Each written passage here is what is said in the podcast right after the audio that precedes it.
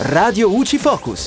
Un saluto dalla redazione in studio Giulia Cassone, residenza all'estero ma smart working in Italia.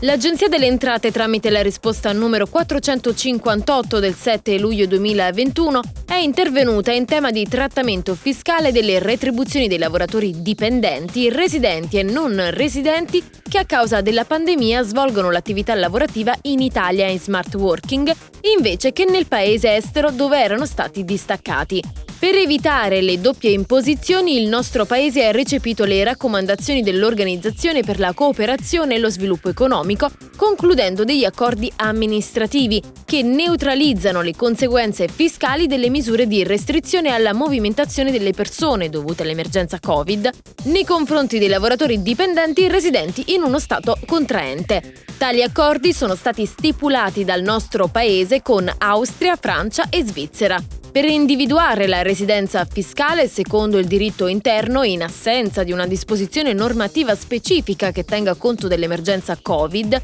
occorre far riferimento al TWIR. Secondo l'articolo 2 sono considerati residenti coloro che per la maggior parte del periodo d'imposta sono iscritti nelle anagrafi della popolazione residente o hanno nel territorio dello Stato il domicilio o la residenza ai sensi del codice civile. E dalla redazione tutto, al prossimo aggiornamento. Radio UCI. Informati e felici.